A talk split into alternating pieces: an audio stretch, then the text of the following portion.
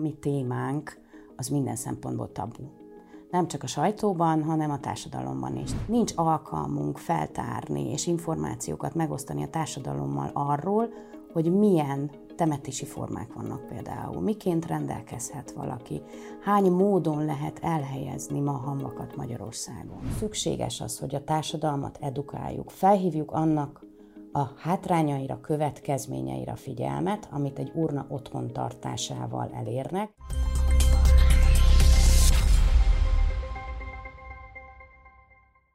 A családi fészek nem temető szlogennel indítottak kampányt az urnák hazavitelének megfékezésére a temetkezésben érintett egyesületek. Hogy a családokat pontosan mi vezeti arra a döntésre, hogy szeretteik hamvait otthon tárolják, nos többek között erről beszélgetek Palkovics Katalinnal, a Magyar Temetkezési Szolgáltatók Országos Szakegyesületének elnökével. Köszönöm, hogy elfogadta a meghívásunkat. Én köszönöm a meghívást és a lehetőséget. Hogyha jól emlékszem, akkor két nappal ezelőtt került ki ez a közlemény, küldték el a közleményt a Magyar Távirati Irodának, és azóta mindenhol erről lehet olvasni. Számítottak arra, hogy ilyen nagy lesz az érdeklődés, a sajtó érdeklődés legalább? Megmondom őszintén, hogy ekkora érdeklődésre nem tartottunk számot, mert a mi témánk az minden szempontból tabu. Nem csak a sajtóban, hanem a társadalomban is. Tehát a halálról és az ahhoz kapcsolódó ö, dolgokról nem szeretnek az emberek beszélni. Sem otthon, sem a médiában. Azáltal, hogy tabusította a társadalom ezt a kérdést, az információk is hiányoznak az emberek számára, például mi kell tenni akkor, amikor egy szerettünk elhunyt? Nagyon jó a kérdése, pont ez volt a célunk. Tehát amikor ezt a kampányt mi elkezdtük megtervezni, megfogalmazni, pont ez volt az egyik célunk, hogy mivel a temetkezési szolgáltatók és a szakma szereplői nem reklámozhatnak különböző felületeken, tehát nagyon erősen köt bennünket a reklámtörvény, így nincs alkalmunk feltárni és információkat megosztani a társadalommal arról, hogy milyen temetési formák vannak például, miként rendelkezhet valaki, hány módon lehet elhelyezni ma hamvakat Magyarországon. Tehát ezek az információk mind hiányoznak. Ezeket nem tudjuk átadni. A másik, ami összehívta ezt a kampányt, és ö, eredményezte ezt a nagy összefogást a szervezetek között, az pedig az, hogy most már tíz éve lehet hamvakat hazavinni. Teljesen jogszerűen, tehát nyilatkozattétel következtében viszont a hozzátartozók nincsenek azzal tisztában sok esetben, hogy ez kötelezettségekkel is jár. Olyan jellegű kötelezettsége, mint például, hogy az urnának méltó helyet biztosítok az otthonomban. Ez mit Tehát, jelent? Mert ez egy kicsit nekem megfoghatatlan szabály, vagy törvény, vagy rendelkezés. Hogy Mi számít méltó helynek? hogy a környezet, amiben tárolom, az kegyeletteljes. Tehát nem berakom a gardróbba, vagy leviszem a pincébe, vagy elrejtem a spájzban, mert ilyennel is találkoztunk sajnos, hanem arra megfelelő helyen otthon kialakítok egy sarkot, ahol azt az urnát tárolom, akár egy fénykép, gyertya, ö, egyéb erekjék ö, környezetében, és ezt ráadásul, amit szintén sokan nem tudnak, bárki számára elérhetővé kell tegyek. Mindenkinek, aki az elhunytamat ismerte, szerette, és a kegyeletét gyakorolni szeretné. Ugyanis a kegyeleti jog gyakorlása az mindenkinek biztosított. Ezt a gyakorlatban hogyan kell elképzelni, hogyha valaki hazaviszi magával az urnát, talál ennek egy megfelelő helyet, biztosítja azt, hogy ez, ez, ez méltó helyen legyen. Utána, ha fölhívja őt egy távoli rokon, notában egy általános iskolai osztálytárs, akkor ezt neki milyen módon kell biztosítani, mert gondolom nem arról van szó, hogy fölhívja a telefonon, és utána egyáltalán ugye az elérhetősége megvan, és utána fél óra múlva be kell engednie. Hiszen hát, ha megnézzünk átlag templom, templomoknak az urnatemető altemplomait, ott sem az van, hogy az ember akkor megy be, amikor akar, hanem hetente két-három napon, néhány órára oda le lehet menni, valahol ez hosszabb időszak, valahol ez kevésbé hosszú. Így van, vannak időszakok. Én azt javaslom, hogy ezt egyeztessék le ezt az időpontot, amikor ezt meg lehet tenni. Ugye alapvető illemszabályok is vannak, amit betartunk a társadalmi együttélés során, tehát, hogy este nem hívunk valakit telefonon, nem látogatjuk meg bejelentés nélkül, én azt gondolom, hogy ugyanezt egy telefonon meg lehet egy konkrét időpontot beszélni, és akkor viszont azt az illetőt be kell engedni. Nézek, Katalin, nekem ez elképzelhetetlen. Tehát, hogy amikor kijött a kijött a közleményük, akkor azt mondtam, hogy hát igen, nekem van ilyen élményem, tíz évvel régebbi élményem egyébként, amikor ez még egy véleményes cselekedet volt, hogy egy velem egykorú ismerősöm, a nagymama fönt volt a polcon. Én előttem is sose láttam ilyet csak amerikai filmemben, kicsit megdöbbentő volt számomra, de hát azóta se gondoltam bele, hogy ez mondjuk ilyen kötelezettségekkel jár, hogy a soha nem látott, de egyébként az elhunytal közeli kapcsolatot ápoló távoli rokon, régi barát, ott be kell engednem az otthonomba, hogyha én így döntenék. Ezzel az emberek hány százaléka van tisztában, illetve kinek a kötelessége erről őket tájékoztatni, ha egyáltalán szükséges tájékoztatni őket, mert a törvény nekik ismerni kell, a nem ismerete az nem ment fel a betartás alól. Így van, mi temetkezési szolgáltatók, amikor kiadjuk ezeket az urnákat, mert ezt mi szakzsargonban így hívjuk, hogy kiadjuk a hozzátartozónak az urnát, abban az esetben ő egy nyilatkozatot ír alá. Ez a nyilatkozat tartalmazza ezeket, amiket én elmondtam, ezeket a kötelezettségeket, hogy minek kell megfelelni az otthon, urna otthontartásakor. Tehát ő ennek tudatában viszi haza. Az viszont tény, hogy amikor valakinek ilyen veszteség élménye van, sokkal kevesebb információt tud befogadni és tárolni. Tehát erre pont ezért emlékeztetjük akár ennek a kampánynak a során is a hozzátartozókat, mivel ők ott, amikor ezt az urnát hazavitték, nem voltak olyan érzelmi állapotban, hogy ez esetleg tudatosuljon bennük, hogy ők ott milyen kötelezettségeket választ, ö, vállaltak és aláírtak. Azzal kapcsolatban van bármilyen adatuk, információk, és akár mondjuk indult ezért a kampány, hogy ezzel visszaélnek? Tehát mondjuk a családon belüli konfliktus miatt viszik haza, hogy egy testvér, egy valamilyen ö, relációval rendelkező rokon ne tudja a kegyeletét gyakorolni, vagy hogy amit azért a híradásokban lehet hallani az elmúlt években, amikor lomtalanításon találnak kidobott urnát, amikor egy pályaudvaron találnak kidobott urnát, amikor értékmegőrzőben. Tehát azért azt lehet látni, hogy a, a, az örökösök, vagy azok, akik az urnát tárolnák, azok sokszor nem bánnak gondosan ezekkel a tárgyakkal, amik azért valljuk be, hogy tárgyak, de ennél sokkal többet jelentenek. Pont ezt hívta létre és indukálta egyébként a kampányt másik oldalról, hogy nagyon sok ilyennel találkozunk, és mivel az urnákon ö, lévő fejegyzések tartalmazzák, hogy melyik szolgáltató cég temettette vagy hamvasztatta az elhunytat, így első körben bennünket találnak meg. Ez milyen gyakori?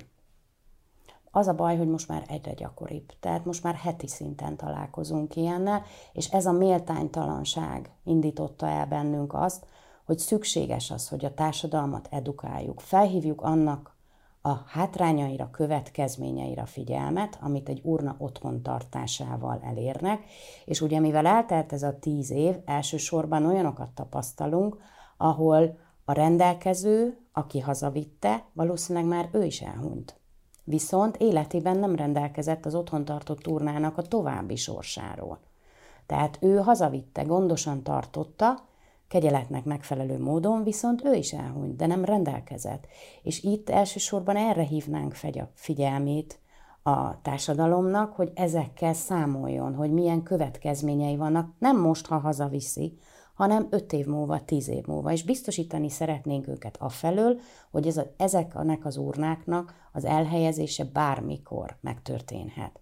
Tehát bármelyik szolgáltató a későbbiekben vagy temető befogadja, de akár altemplom, vagy el lehet szórni, levegőből lehet szórni, vizeinkbe lehet szórni. Természetesen ennek is engedély ö, köteles formája Vagy van. emlékerdő akár. Tehát Vagy emlék, lehet, nagyon sok. És pont ezeket a lehetőségeket szeretnénk számukra feltárni, hogy milyen van. Mert csak akkor van alkalmunk ezeket megosztani velük, amikor már megtörténik a tragédia.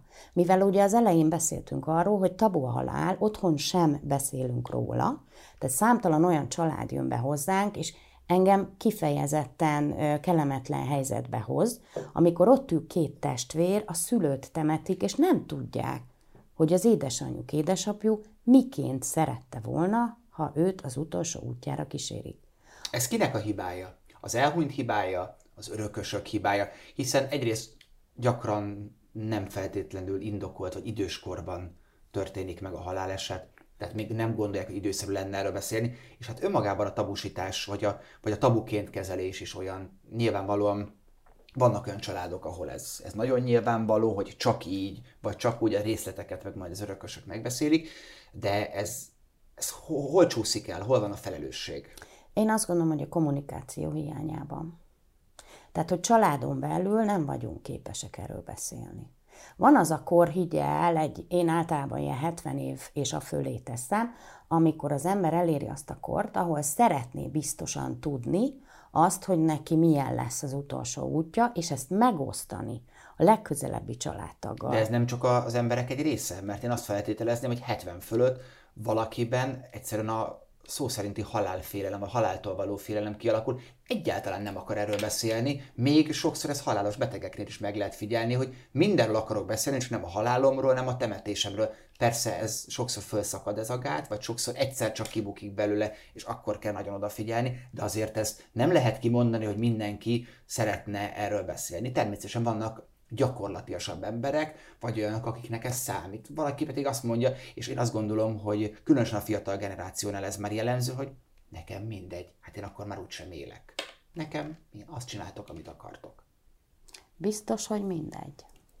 Én nem én tudom. Nem, én nem gondolnám, hogy mindegy. Mindenkit foglalkoztat ez valamilyen szinten, csak valószínűleg nem találja meg vagy a kellő személyt, akivel ezt megoszta, vagy pedig a kellő információs csatornát. És mi pont erre szeretnénk felhívni a figyelmet, hogy igenis tessék erről beszélni. Nagyon fontos. Én nagyon sok olyan emberrel találkoztam, közel 30 éve dolgozom a szakmában. Hozzátartozók tömkelegével találkoztam, akikben a mai napig látom a lelki fordulást. A tekintetben, hogy nem tudta, hogy mit szeretett volna az ő szerette édesanyja, édesapja, bármelyik felmenője, és neki kellett döntést hozni egyedül, ott velünk szembe az irodába, abban a pillanatban. Nem megoldás erre, hogyha valaki ezt a végrendeletében tisztázza? A legegyszerűbb megoldás, hogyha életünkben rendelkezünk, és én erre egyébként buzdítok mindenkit, hiszen lehetőség adott rá, nem feltétlenül kell közokiratban ezt megtenni, otthon is meg lehet tenni. Megvan ennek a hivatalos Megvan, formája, azok több. a szabályok, amiket be kell tartani, hogy ez figyelembe vehető Így legyen. van, de egy magánokirat az már otthon elkészíthető, két tanú szükséges hozzá, tehát nem egy bonyolult, nem költséges dolgokról beszélünk. Viszont... És ami nagyon fontos, bocsánat, hogy a szavába vágok, hogy a két tanúnak nem kell ismerni a tartalmát, hiszen a tanúk csak arról tanúskodnak, hogy ő saját kezüleg írta alá. Így van, pontosan így van. Tehát még el se kell, hogy olvassák. Hiszen ezt. sokszor ez a félelem, hogy hát jó, hát tanú, de most a szomszéd tudjon róla, vagy az örökösök tudjanak róla, hogy milyen módon rendelkezik a, az ő vagyonáról. Nagyon sokat beszélgetünk most a dolognak a lelki eredetéről, de nem csak azért, mert mi gazdasági szakportál vagyunk, hanem azért is, mert bennem azért él a gyanúper, hogy nagyon sokan azért viszik haza a hamvakat, a szerették hamvait, mert nem tudják kifizetni a temetés költségeit. Párhuzamosan az önök közleményével egyre több médiafelület elkezdett foglalkozni azzal, hogy mennyibe kerül egy temetés ma Magyarországon. Olvashatóak voltak átlag összegek, amiket én két kedve fogadtam, erről beszélgettünk a, a felvétel előtt. Mik a valós költségei most egy urnás és egy koporsós temetésnek, hiszen tulajdonképpen ez a két legjellemzőbb lehetőség. Nézd, nagyon nehéz erről beszélni. Azért, mert régiónként is nagyon megoszlanak az árak, illetve település, nagyváros konstrukcióban is megoszlanak az árak. Azt kimondhatjuk, hogy Budapesten a legdrágább ez a történet. Ez így van a nagy számok törvénye alapján azt gondolom, hogy itt ö, a legköltségesebb, de lehet, nem feltétlenül kötelező itt temetkezni. Tehát el lehet vinni a temetést máshová is. Nagyon sok olyan költségünk van, rengeteg alvállalkozóval dolgozunk, amik gyakorlatilag közvetített szolgáltatások. Tehát mi kötelesek vagyunk azokat az összegeket azon az értéken továbbítani. Ha ők emelnek, kénytelenek vagyunk mi is emelni. De én azt gondolom, hogy ma egy urnás temetés 300-350 ezer forintból lebonyolítható. Ettől... Még Budapesten is, és ebben már benne van az urna elhelyezése, és annak a díja? Akár az elhelyezés is benne lehet, itt a sírhely áradja mindig a legnagyobb különbséget, viszont azért legyünk őszinték, vannak preferált sírkertek, amik lényegesen magasabb kategóriába esnek, mint egy kevésbé preferált. Ez viszont döntés kérdése. Tehát pont ezért szeretnénk, hogy az emberek ezt az edukációs kampányt arra is használnák, hogy tájékozódnak előre.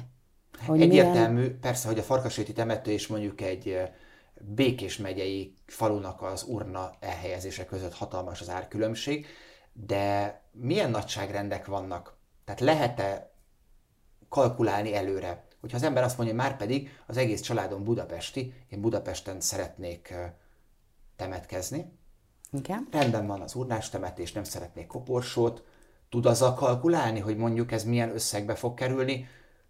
átlagosan, tehát hogy mondjuk a legolcsóbb és a legdrágább kategória között, hiszen ugye arról még nem beszéltünk, hogy a, az elhunytnak, későbbi elhunytnak is van lehetősége forrást biztosítani a családjának, hogy finanszírozzák a temetés költségeit. Pontosan erre szerettem volna utalni, hogy a legnagyobb probléma ma Magyarországon, hogy nem élünk az öngondoskodás lehetőségével. Tehát én belegondolok abba, hogy az én nagyszüleim, annak ellenére, hogy tudták, hogy mivel foglalkozunk, tehát hogy kegyelettel foglalkozunk és temetkezési szolgáltatással, ők maguk gondoskodtak a temetési re szánt összegről. Tehát ezt mi megtaláltuk, ők tudatosították ezt bennünk, hogy ezt hol találjuk, és hogy ők önrendelkeztek. Azt is elmondták, hogy hogyan szeretnék, és az erre való költségeket biztosították a család számára. Ez mennyire jellemző egyébként? Ugye önök 30 éve ezzel foglalkoznak. Így van. Tehát nem csak az, hogy most mennyire jellemző, hanem hogy hogyan változott ez az arány. Mert én azt gondolom, hogy amikor önökkel szemben leül az örökös, vagy aki rendelkezik magáról a temetésről, az nagyon sokszor kiderül.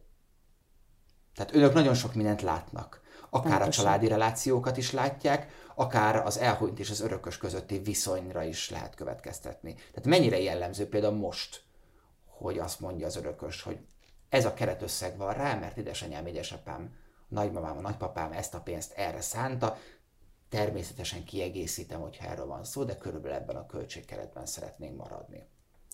Ilyen konkrét megkeresések nem feltétlenül érkeznek, inkább fordítva. Tehát, hogy elmondja, hogy mit szeretne, és arra adunk árajánlatot, és ezt követően közli, hogy ez belefér, vagy nem fér bele.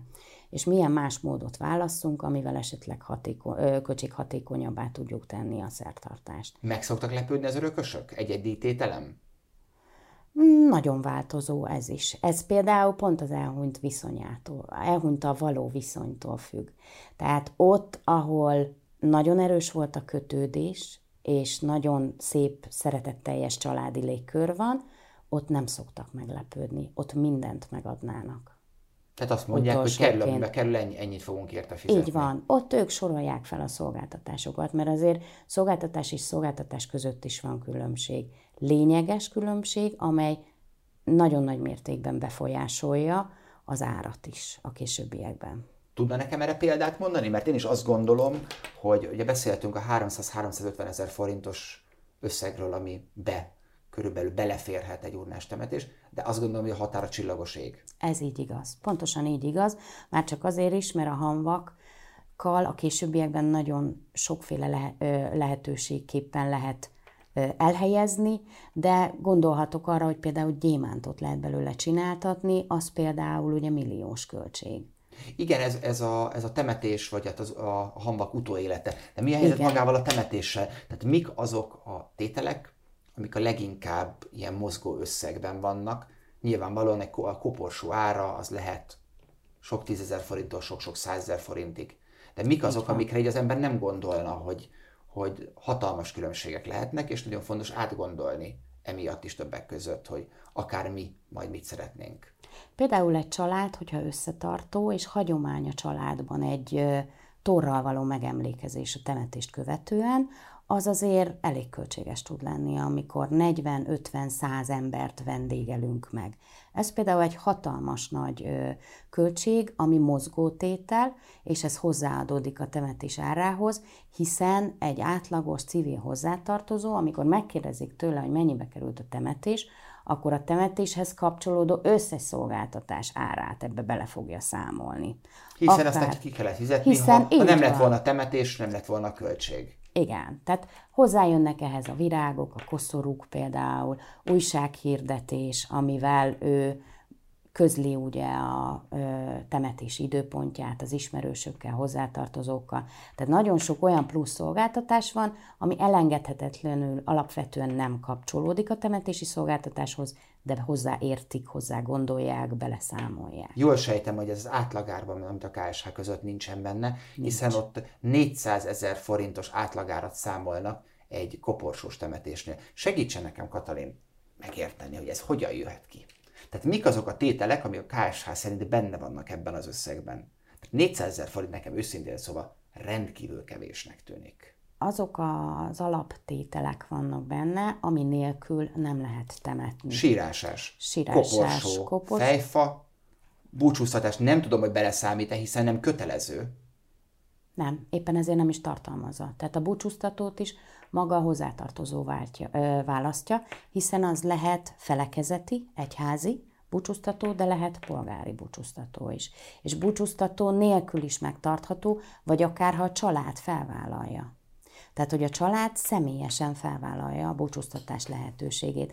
Mondjuk Magyarországon ennek nem nagyon van hagyománya. Ezt nyugati társadalommakban szoktuk látni, hogy barát, kolléga vagy szűk családtag búcsúztat valakit, pedig hozzátenném, ez csak a személyes véleményem, hogy ennél személyesebb, egyedibb és bensőségesebb temetési szertartás nincs, mint amikor valaki olyan búcsúztatja, aki ismerte. Valójában. Valójában ismerte, ismerte, együtt élt az elhunytal. Igen. Én egy kicsit akkor a KSH részéről most átverve érzem magam, hiszen olyan tételek nem kerülnek bele, a búcsúztatás költsége, pontosan tudjuk, hogy felekezettől, vagy ez polgári búcsúztatás függetlenül ennek van költsége.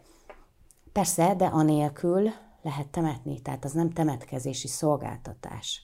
És ezért is jó, hogy erről beszélünk, mert a temetkezési szolgáltatásnak megvan a teljes feladatrendszere, tehát hogy mik azok, amik ezzel a szakma alá tartoznak, illetve ezeknek a költségei is, mert mi csak ezekkel számolhatunk. Tehát jogszabály rögzíti nekünk azokat a tételeket, amiket mi egy számlán használhatunk. Mint például? Segítsen, a feladathoz. segítsen nekem. Akkor. Amit említett is, a sírásás, a hantolás, ugye a elhunyt szállítása. Szállítása, hűtése. Hűtése. Azért ez is nagyon komoly tétel tud lenni. így van.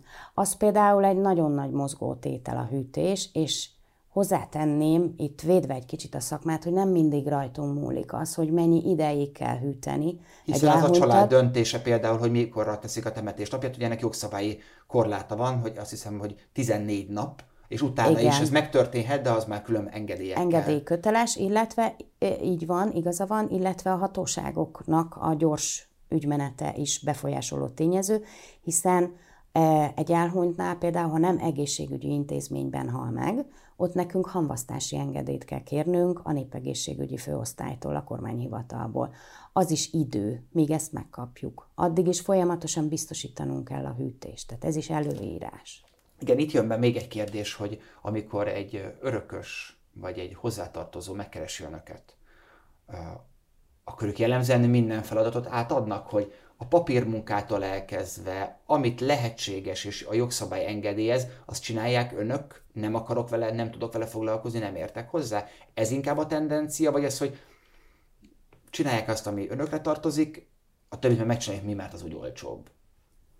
Van ilyen is, olyan is, ez is megoszlik. Aki tudja, hogy mit kell csinálni, ő inkább a kezébe veszi. Tehát az anyakönyvesztetésnek, illetve a hamvasztási engedélynek az elkészítését, hiszen ez költségcsökkentő tényező tud lenni, mert az ügyintézésnek ez is része. Annyiból célszerű szolgáltatóra bízni, hogy ezeknek a folyamatoknak az egymásra épülését, ezeket nem ismeri általában egy hozzátartozó. Mivel nem szakmabeli, nem képzett, nem tudja, hogy melyik folyamat mit követ. És hogyha abban felborul a rend, ott megint idő telik el, ami szintén hűtésdíjat eredményez például. Mi szolgáltatók, bocsánat, nagyon pontosan tudjuk azt, hogy egy temetés felvételnél az elhunyt, ahol fekszik, onnantól kezdve mikortól válik hamvaszthatóvá, mikortól válik temethetővé, mert ezek hatósági folyamatok egymás után. És ugyanazzal a dokumentummal közokirattal kell mennünk, ez a halott vizsgálati bizonyítvány, de nem mindegy, milyen sorrendben jut el melyik hatósághoz. Mert egyik a másik nélkül nem írja alá. illetve nem engedélyez dolgokat. Ezért célszerűbb én azt javaslom a szolgáltatóknak a kezébe hagyni ezt a folyamatot. Akkor nem lesz hiba, nem lesz mert felesleges pluszköltség tulajdonképpen. Pontosan, és időben is a lehető legtöbbet spórolják meg vele, mert ma a kegyeleti szolgáltatók azért hivatásból űzik ezt a szakmát, tehát ez nem egy sima munka. Itt minden kollégám úgy kezeli az elhunytat, mintha az a sajátja lenne. Ez ilyen mondat ebben a szakmában. Tehát mindent megtesznek érte. Visszatérve picit az eredeti ö, témánkra, a szlogánra, a kampányra, hogyha valaki szeretne tájékozódni, hogy milyen lehetőségei vannak, azt milyen hiteles helyen teheti meg, mert ugye az internet világában azt gondolnánk, hogy minden információ elérhető, azt gondolom, hogy ez így is van, de hogy ez az információ mennyire hiteles, hogy ez mennyire korrekt, abban azért már annak kétségeink, és mindenkinek van negatív tapasztalata. Hogyha én szeretném tudni, hogy egy esetleges halálesetnél milyen teendőm van, milyen sorrendben, hogy tudom betartani a szabályokat, kiket kell megkeresnem, vagy kit érdemes megkeresnem, milyen szolgáltatót, hogyan tudok erről tájékozódni? Én mindenféleképpen a szakma elérését javasolnám, tehát a szakmán belül valakit, illetve a kampány alatt létrehoztunk egy magyartemetkezés.hu nevű honlapot, ahol fent van a kampány teljes szövege, ott megtalálható az öt szakmai szervezet is, és annak a logójára kattintva át lehet jutni annak a konkrét szervezetnek az oldalára, ott mindig lesz valaki, aki segít ebben. És nagyon szívesen segítünk, hiszen ez a célja ennek a kampánynak, hogy a társadalmat segítsük a választásban, fel tudjuk tárni azokat a választási lehetőségeket, amikkel ők élhetnek. És nem az a célunk, hogy mi most megtiltsuk az urna hazavitelt, hiszen jogszabály engedélyezi, hanem az, hogy ennek a következményeire hívjuk fel a figyelmet, ami nagyon fontos, mert ezzel nincsenek tisztában elsősorban. Egy utolsó kérdést engedjen meg nekem, és ez, ez már tényleg a szintiszta anyagi kérdés, hogy mennyire az emberi szegénység, vagy a társadalmi szegénység, elszegényedés állhat annak a hátterébe, hogy már arra sem költenek, hogy az urnát elhelyezzék, illetve Ugye volt itt korábban szó szociális temetés, köztemetésre az ember saját maga áshatja meg a, a szeretteinek a sírját. Tehát volt itt minden, ami mind abba az irányba vezetett, hogy az emberek már temetni sem tudnak. A családoknak nagyon komoly problémát okoz. A második kérdésem, az alkérdésem ugyanebben, hogy a valóságban mennyibe kerül egy temetés. Egy urnás temetés 300-350 ezer, de ha valaki ragaszkodik a koporsóshoz, mire kell számítania?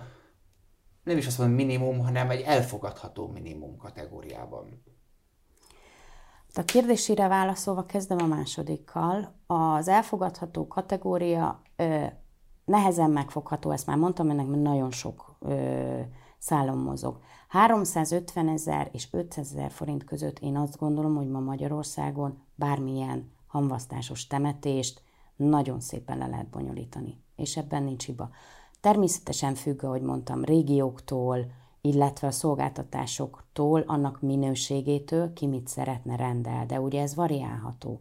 Tehát ez mindig a hozzátartozó döntése. A legnagyobb problémát én abban látom, hogy akkor, amikor megtörténik a haláleset, ugye ők érzékenyek és nagyon rossz, tragikus élményt éltek meg, veszteségélményt, érzelmileg nem túl jó állapotban vannak, és később kezdenek el gondolkodni, csak utána ugye már késő, tehát a döntést meghozták, és több ilyen alkalommal találko- vagy ilyen esettel találkoztunk, hogy körülbelül egy két hét múlva, három hét múlva lement a temetés, akkor kezd el gondolkodni, hogy ő miért rendelt ilyet. Nem is szeretett volna, de hát megrendelte, aláírta, nem emlékszik rá. Nagyon sok ilyen is előfordul. A legnagyobb problémát abban látom, mert ugye a kérdése arra utalt másik oldalon, hogy ö, egyre ö, olcsóbbat szeretnénk, vagy hogy drágálják a temetést. A hát leginkább emberek. azért mondanak le például az urnás Igen. temetéssel is, hogy még az a költség se legyen 10 évente az a, az x10 vagy 100 ezer forint. Ezt most tapasztalatból mondom, mert pont erről beszélgettem a héten a kolléganőkkel, hogy 30 éve kezdtük közel a szakmát, jövőre lesz 30 éve. Akkor nagyon szép, szeretetteljes családokkal találkoztunk, akik gyönyörűen tudtak együtt döntéseket meghozni, és nem a, az ár volt a legkardinálisabb kérdés egy temetés megszervezésekor. A mai ember, és legyünk őszinték, ezt most azért nézek önre, mert nagyon nagy változások történtek itt fogyasztási szempontból például. Kinevelődött egy olyan fogyasztói társadalom, amelyik arra szeret költeni ma, ami neki jól esik, amiből öröm fakad, boldogá teszi, vidám lesz.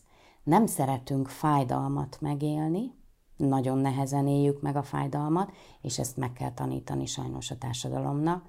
Nagyon nem tudunk elengedni, vagy nagyon nehezen tudunk elengedni, és inkább költünk egy minket ö, éppen az adott helyzetben ö, boldogát tevő bármilyen eszközre, nem beszélve arról, hogy amit szintén látok, hogy ma az emberek tárgyiasítják a személyeket.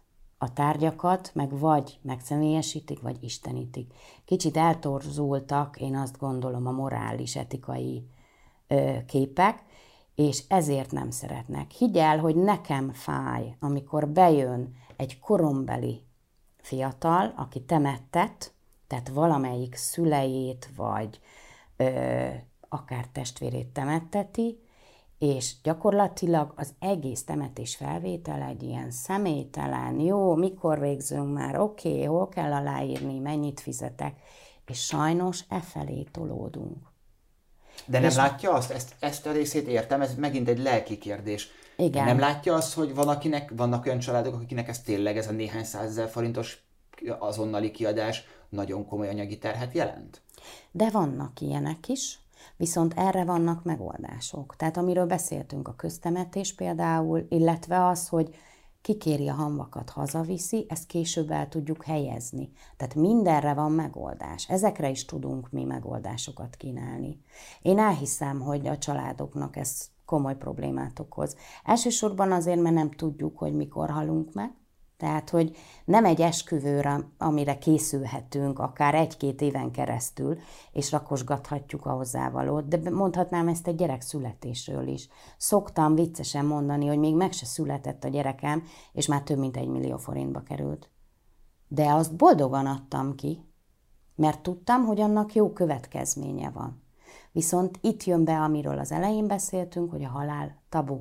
Nem beszélünk róla. Hesegetjük Hát egy, a gyerekemnek, amikor mesét mesélek, hányan szembesülnek ezzel, hogy olyan mesét mesél, amiben halál van, és a gyermek visszakérdez nagy csillogó szemmel, hogy ugye anya, te sose halsz meg, te mindig itt leszel velem. Mit mondunk a gyereknek? Persze. Már itt elkezdünk tudat alatt tévinformációkat megosztani. Nagyon szépen köszönöm a beszélgetést, azt gondolom, hogy ez egy csodálatos végszó volt, bár szomorú is egyben. Én azt gondolom, hogy erről a témáról nagyon fontos beszélni. Talán egy kicsit hozzájárultunk most ennek a tabunak, nem is a megdöntéséhez, de legalább egy picit az információ átadáshoz. Önöknek pedig nagyon szépen köszönöm a megtisztelő figyelmet. Nagyon fontos a véleményük ebben a témában, és várjuk a kommentjeiket, és ha még nem tették meg, akkor iratkozzanak fel az Economics csatornáira. Viszontlátásra!